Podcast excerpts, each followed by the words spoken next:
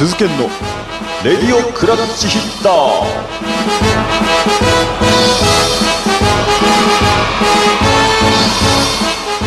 はいどうも皆さんおはようございます。こんにちは。こんばんは。レディオクラッチヒッターメイン MC の鈴研です。この番組は千葉ロッテマリーンズファン兼中日ドラゴンズファンである私鈴研がマリーンズとドラゴンズのトピックスを中心に素人目線で野球を語る野球ポッドキャストでございます。さてさて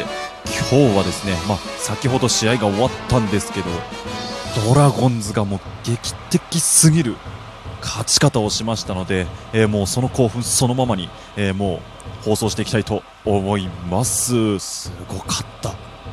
めちゃくちゃすごかった。というわけでいきましょう。レディオクラッチヒッタープレイボール。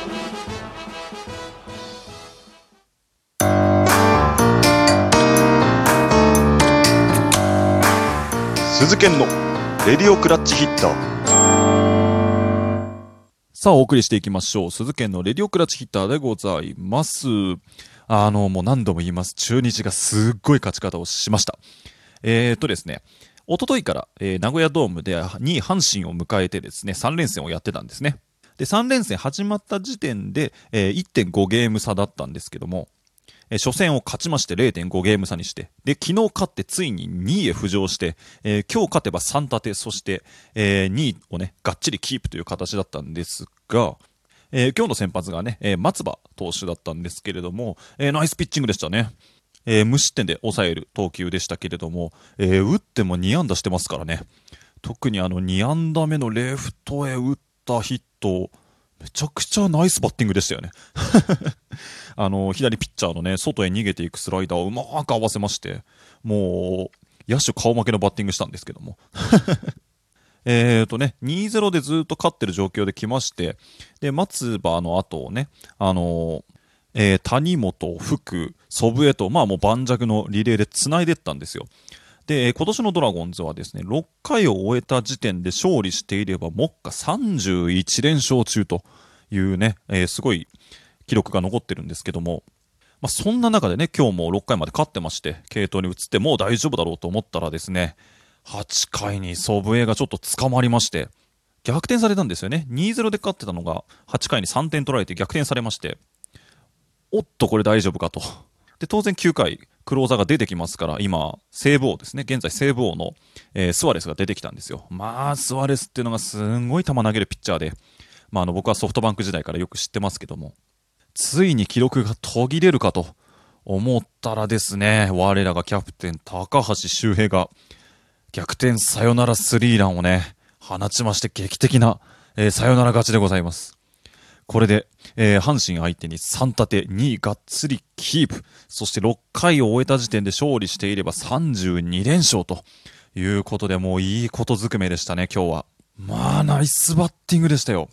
スアレスのあの速い球160キロに迫ろうかというね、速球を投げてくるピッチャーなんですけども、見事に反対方向にね、レフトスタンド叩き込みまして、まああの今年のドラゴンズね、6回を勝っていれば、そのまま勝ちにつながることが多いんですけど、この1点差ゲームとかはね、落とすことが非常に多くって、正直今日厳しいかなっていう感じだったんですけど、キャプテンの一振り、素晴らしかったです。えー、これで2位をがっつりキープしまして、3位阪神と1.5ゲーム差ですかね、今ね。いやーもうこのままね、2位キープしてもらえれば、だいぶ久々の2位ですからね。いやー、ファンとしては嬉しいものですよ。残りが20試合ですからね、ちょうど。これ楽しみになってきましたね。この時期に A クラスに巨人と中日と阪神が揃ってるってなかなか久々ですからね。まあ、この先まだ戦いは続きますからね、気を抜かずに、この2位というね、場所をがっつりキープしてほしいなっていうふうに思います。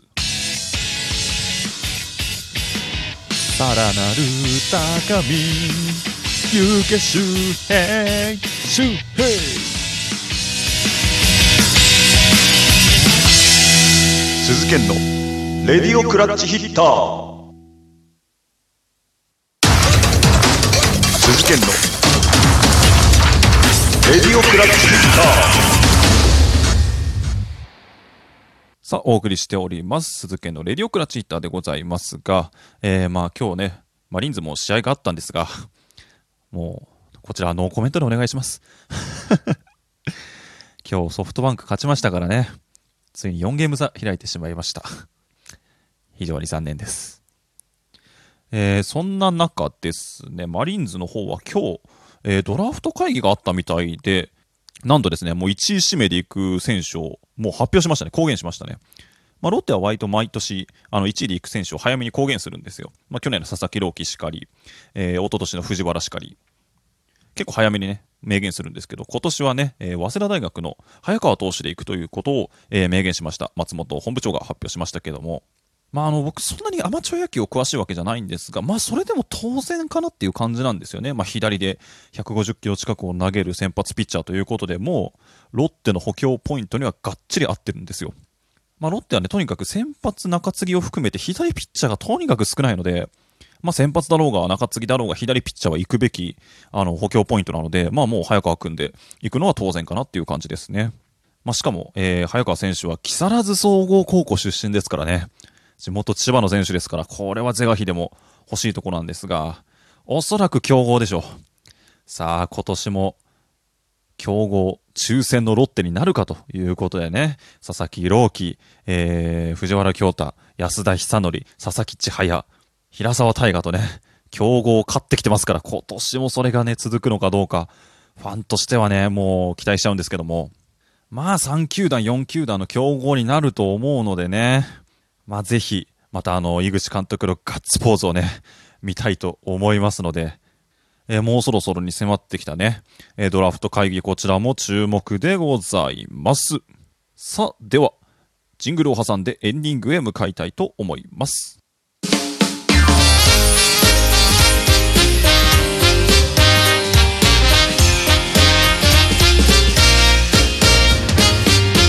鈴研の。レディオクラッチヒッター。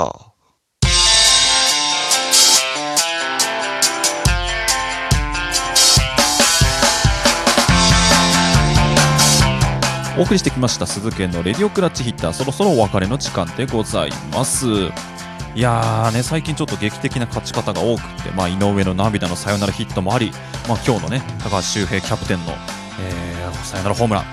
すごい試合がね続いてますけども、まあ、ロッテはねまだ優勝の可能性がまだないことはないちょっと厳しくはなりましたけどまだ優勝の可能性あるんでねぜひ諦めず頑張ってほしいなっていうふに思います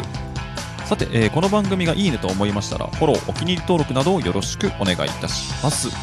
また番組の感想、ハッシュタグ、レディオクラッチヒッターをつけてツイッターでつぶやいていただきますと、えー、こちら活動のモチベーションになりますので、合わせてぜひぜひよろしくお願いいたします。さあ、というわけでお送りしてきました、レディオクラッチヒッターはこれにて、ゲームセット。